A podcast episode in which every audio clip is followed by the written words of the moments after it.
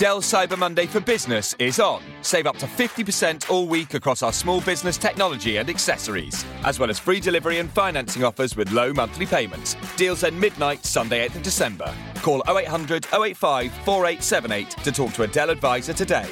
That's 0800 085 4878. Or visit dell.co.uk forward slash SB Deals for details on our best offers this Cyber Monday. Limited time online offer. Hurry while stocks last. T's and C's apply.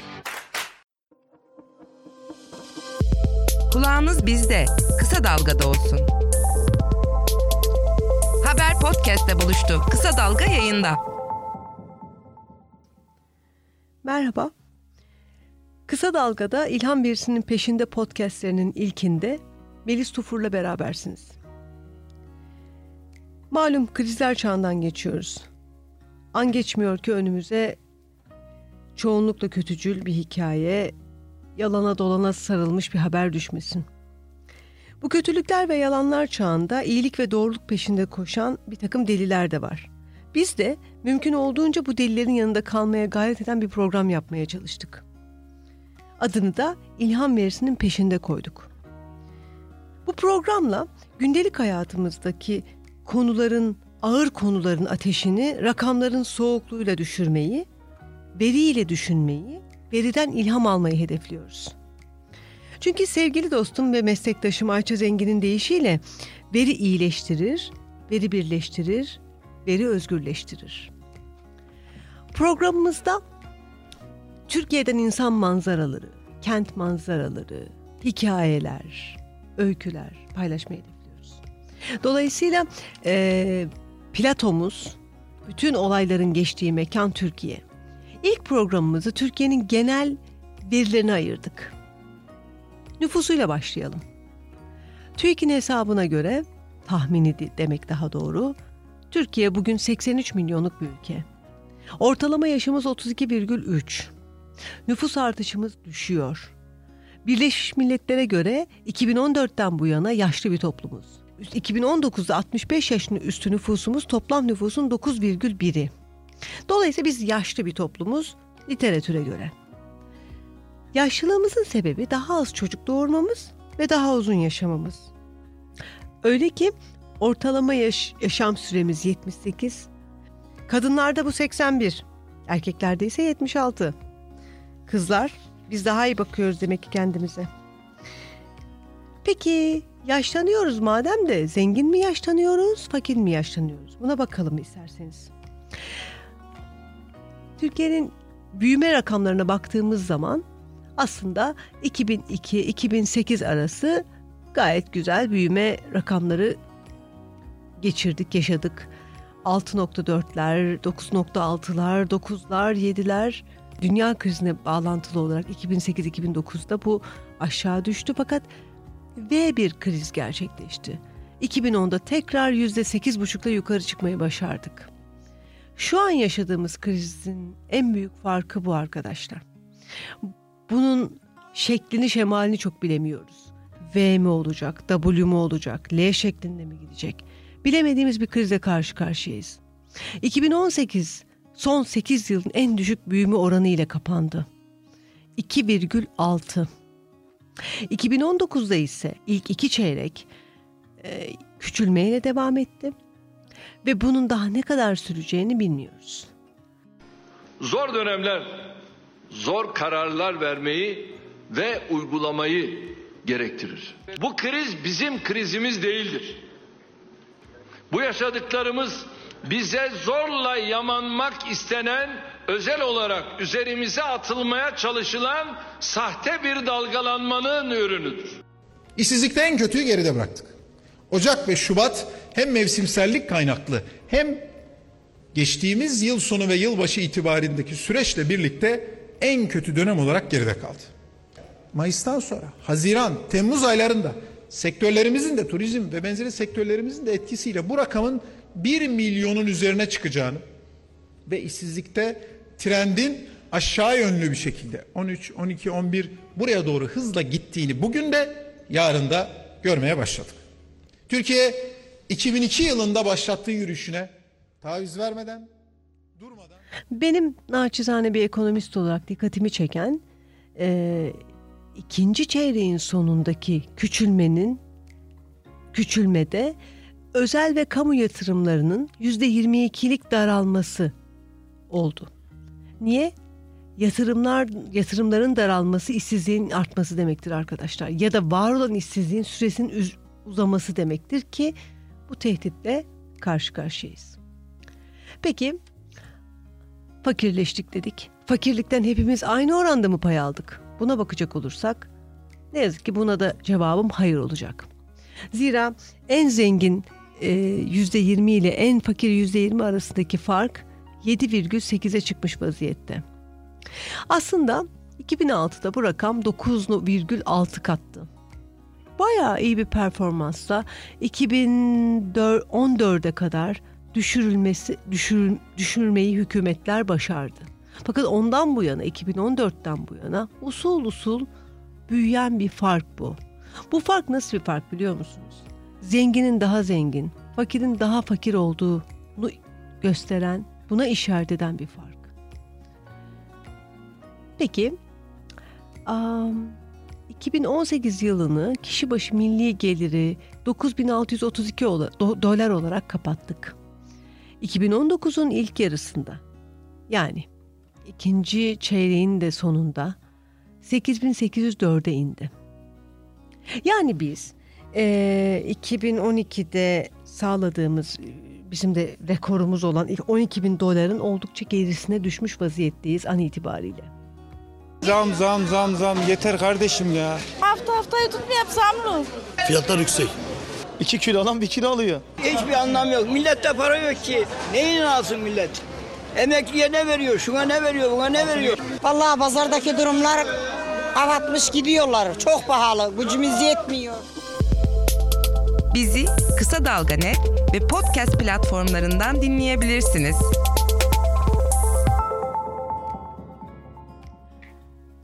Konular açıldığında hep aklıma Güney Kore'nin gelişme büyüme hikayesi geliyor. Niye? Çünkü biz 1970'te Güney Kore ile tamamen neredeyse aynı demografik yapıya sahiptik. 2000, 1980'de ise yine bu ülkeyle aynı makroekonomik göstergelere sahiptik. Bugün bu ülke bizim üç katımız daha fazla kişi başı milli gelire sahip. Bunun en önemli sebeplerinden biri Kore'nin 1970 yılında her iki ülkede de %40'ın üstünde olan 14 yaş altı nüfustan kaynaklanan demografik fırsat penceresini değerlendirebilmesidir. Kadınların yarısından fazlasını iş gücüne katabilmesidir. Biz ise son 15 yılda zar zor %25'lerden %32'lere çıkarabildik bu değeri. An itibariyle Kore toplumu bizden Kore toplumu bizden daha yaşlı olmasına rağmen çalışanların nüfusu oranı bizden çok daha yüksek. Tabii tabii çalışmak dediysek öyle ha, hafriyat ekonomisi, beton ormanı değil. Samsung gibi, Hyundai gibi dev markalar yaratmayı kastediyorum. Üniversiteleri dünya klasmanına girmiş, mühendislikte çağ atlamış bir ülkeden söz ediyorum. Yani neymiş? Çalışan kazanıyor.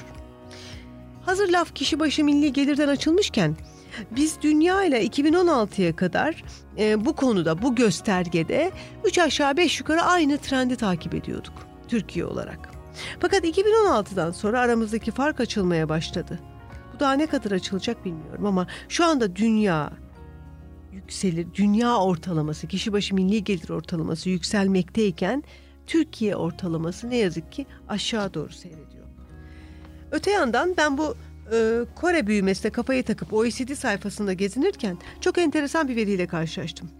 Kadın erkek arasındaki ücret farkının yüksekliğinde Kore, Hindistan ve Güney Afrika'dan sonra 3. sırada. OECD ortalamasının iki katından fazla dev bir fark bu. Ülkemiz ise şaşırtıcı biçimde ortalamanın oldukça altında. Komşumuz Yunanistan'la birlikte yan yana duruyor. Bu demektir ki kayıt altında istihdam edilen kadınlar ülkemizde eşit işe eşit ücret konusunda oldukça şanslı. Neyse, um, şeytanın avukatlığını yapmayalım. Demek ki kadınlarımız kayıt altında ise çalışan erkeklere yakın ücret alma şansı var.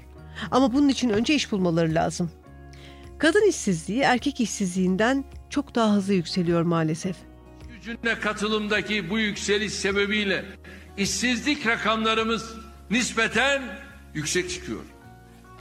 Bunun sebebi bizim istihdam oluşturamamış olmamız değildir. Mesele iş gücüne katılım oranının eskisine göre fevkalade yükselmiş olmasıdır. Bizim buradan çıkardığımız ders ülkemizi çok daha fazla büyütmemiz, çok daha fazla üretmemiz, çok daha fazla istihdam alanı oluşturmamız gerektiğidir. Haber podcastle buluştu. Kısa Dalga Podcast. Twitter adresimiz @kısadalgamedya. Türkiye'nin dünya kültür haritasındaki konumunu konuşmak istiyorum. Ee, dünya Değerler Haritası adlı bir çalışma var. Ee, çok beğendiğim bir çalışma. İki, e, 1980'lerden beri yürütülüyor. Türkiye bu çalışmaya 90'ların başında dahil olmuş. İlk dahil olduğu yıllarda 90'ların başında Şili ile Şili'ye yakın diğer Latin Amerika, ülkeleriyle aynı, aynı kadranda yer alırken bugün e, Kuzey Afrika ve Orta Doğu ülkelerinin yer aldığı daha geleneksel, daha dindar e, ve daha hayatta kalma değerlerini önceliklendiren bir kadranda duruyoruz. Aslında bu enteresan bir konu. Biz Latin Amerika kadrında durduğumuz 90'ların başında da hala geleneksel değerlerini önemseyen bir ülkeyiz. Yani e, dini önemsiyoruz, otoriteye saygı ve geleneksel aile değerlerini öne çıkarıyoruz. E, e, boşanmaya, kürtaja, ötenaziye, intihara karşıyız vesaire. Bunları korumakla birlikte e, 2000'lerde ilerlerken ekonomik fiziksel ekonomik ve fiziksel olarak güvenlik meselesini öne çıkarmaya başlıyoruz. Daha düşük bir hoşgörü ve güven duygusuyla yaşayan bir ülkeye dönüşüyoruz. Etrafımızdaki Kuzey Afrika ve Orta Doğu ülkeleriyle birlikte. Bu konuda e, hala e, halen çalıştığım grubun yürüttüğü bir başka çalışmada da sadece sosyal medya kullanıcıları nispeten gençlerin ağırlıkta olduğu bir çalışma ilgimi çekiyor. Bu, bu konuyla bağlantılı. Gençlere sormuşuz. Daha doğrusu biz herkese sormuşuz ama Türkiye'de sosyal medya kullanıcı ağırlığı gençlerde olduğu için e, kendinizi hangi değerlerle, kimliğinizi hangi değerlerle daha iyi ifade ediyorsunuz diye. Bize demişler ki ırkım, etnisitem, nasıl göründüğüm, cinsiyetim. Yani aslında biraz da e, Allah vergisi yani doğduğu günden itibaren sahip olduğu değerleri bize söylemiş. Yani yaptığı, ettiği, başardığı, kendini yeniden ifade ettiği değerlerle değil, hali hazırda sahip olduğu değerlerle kendini e, tanımladığını söylemiş Türkiye'li gençler. Şimdi böyle baktığımda e, bir duvar yazımız var e, iş yerinde sevdiğimiz. Bunları siz seçmediğiniz listesi var. Nedir onlar? Doğum yeriniz, ten renginiz, anne babanız, cinsiyetiniz, isminiz, kökeniniz. Ee, seçebildiklerimiz değil, hali hazırda dünyaya geldiğimizde sahip olduklarımız üzerinden kendimizi tanımlamaya çalışmışız. Bu da aslında muhafazakarlığa bildiğiniz net kapı açan bir durum. Benim kişisel özetim bu datalara, bu verilere baktığım zaman şekilci, dindar ve milliyetçi olduğumuz yönünde. Peki Konda'ya göre 2018'de yaptığı yayınlanan 2018 verilerine baktığımızda neler görüyoruz? Türkiye'ye dair, Türkiye'nin gündelik yaşamına dair notlar tutmaya tutmak istersek eğer e, mesela 18 yaş kadın nüfusunun %63'ünün başörtülü olduğunu söyleyebiliyoruz. E, oysa e, bizim yürüttüğümüz bir başka araştırmada e, günde 5 vakit namaz kılma oranı %35'i geçmiyor. Türkiye'nin yetişkin kadınlar arasında. Toplumun %16'sı Kürt, Sünni Müslümanlar %88, Aleviler %5. Hanelerin yarısından fazlası yani hatta %60'ı demek daha doğru apartmanda oturuyor. Müstakil geleneksel evde oturanların oranı ise %30.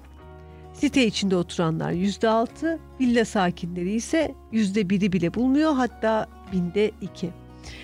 Hanelerin yarısından fazlası yerde yemek yiyor. %56.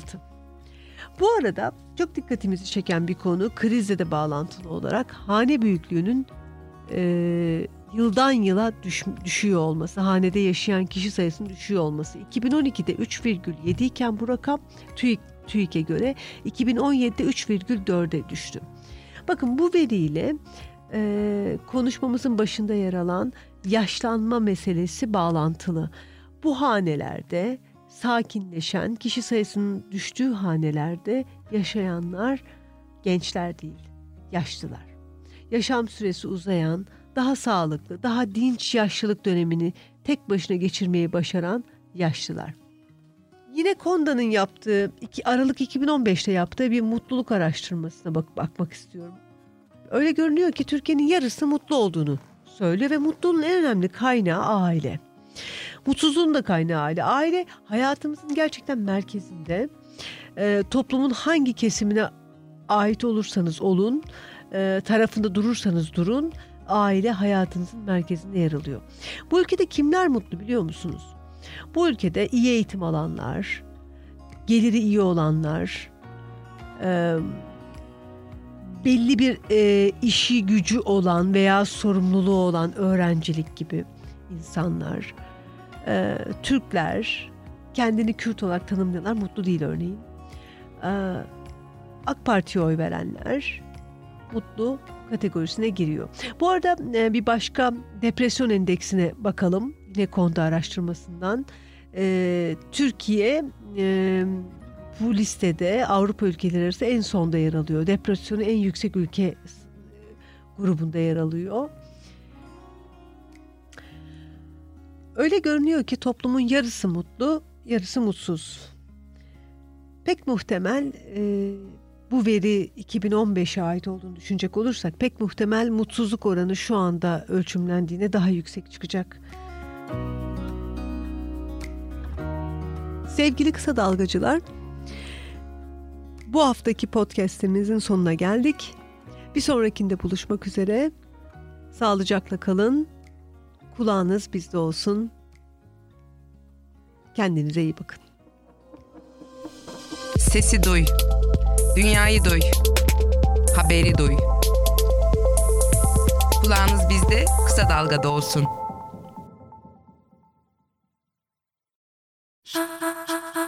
TSB believes people helping people is a good thing for all of us.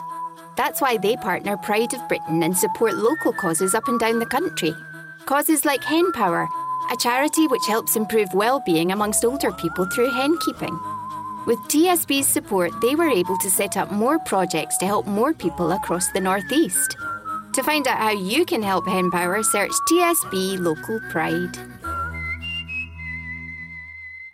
Ah, Christmas, a time for sharing gifts and laughter, and photos and videos.